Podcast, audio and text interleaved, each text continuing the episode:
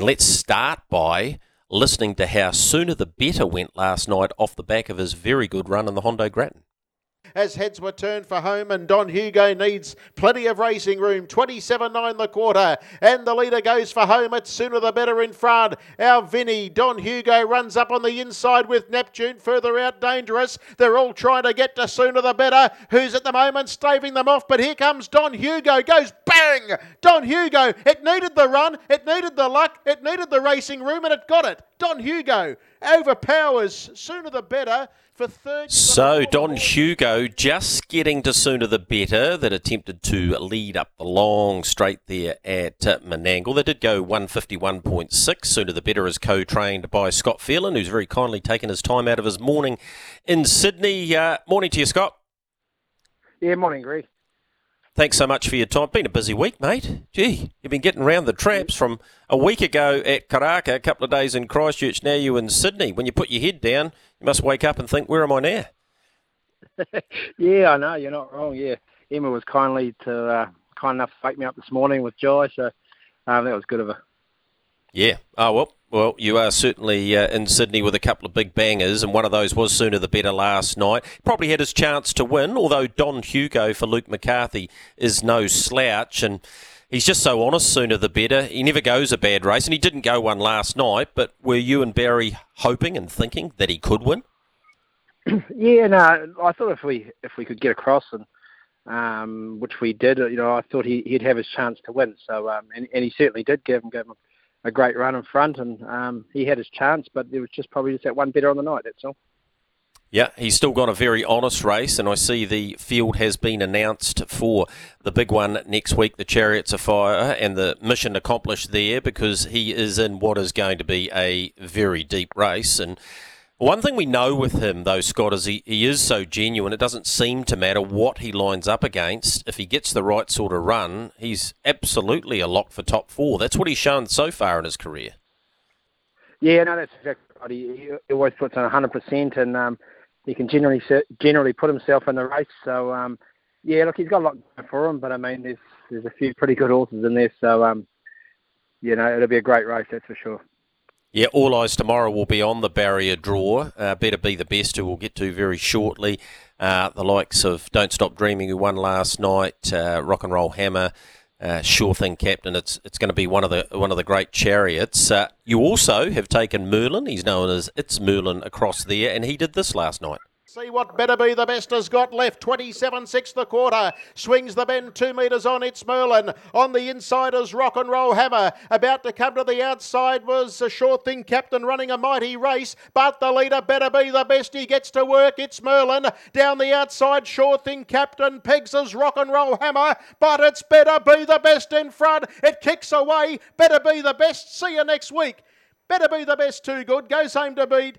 It's Merlin. Third's a camera. Sure thing, captain or rock and roll. So that was a better be the best, uh, taking out the Cordina Chickens uh, paleface Adios. Uh, he beat It's Merlin, as he's known over there. You were beaten by a, a very talented horse, uh, Scott, but the wee guy, who's not so wee these days, uh, must have made you proud. He, he was super. They don't, they don't often sit parked and well, they went 149.8, which is exactly what Better Be the Best ran the previous week. And your guy had to sit parked. Um, yeah, he, he went terrific first up.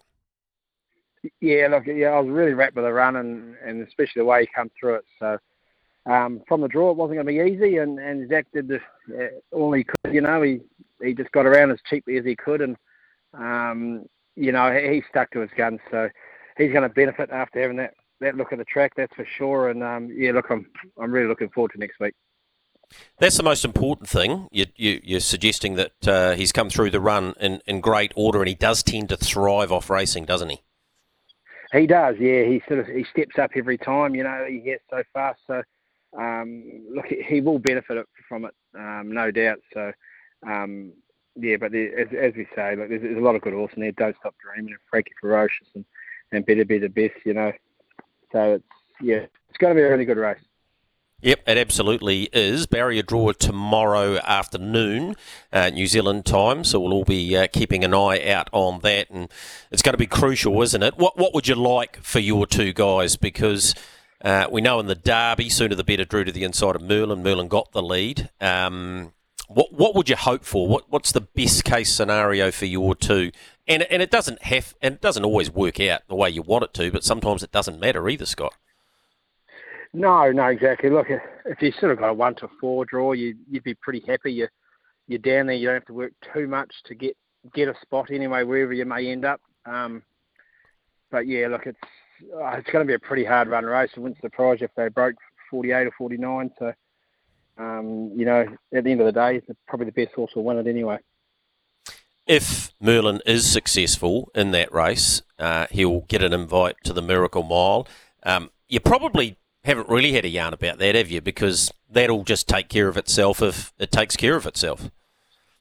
Yeah, exactly. Yeah, no, we're, we're not too worried about looking too far ahead anyway. So, um, you know, what will be will be, and um, yeah, we'll just get through, make sure he comes through the race good next week, and we'll get him there first anyway, and uh, and go from there. All right, we know during the week, sooner the better, has been secured by the Hole in the Wall gang. Uh, Richard Cole's part of that, so that, that doesn't surprise me at all. Have there been any chats with the Merlin camp, and, and, and is it a possibility? Uh, for the for the grins, you mean? For the race by grins, yep. Yeah, he's got a slot with with Sens, I think.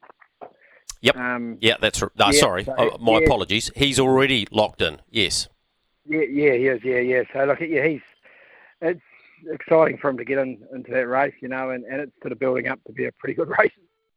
So, oh, mate, um, the depth to that. What about the race night there at Cambridge? You've been going to Cambridge for a long time, Scott. the, the, the, the, the two races we're going to have there, the trot slot, the tab trot, and this race by Grins, um, it'll it'll be a night for the ages, won't it? Just just even with still slots to be filled in both races.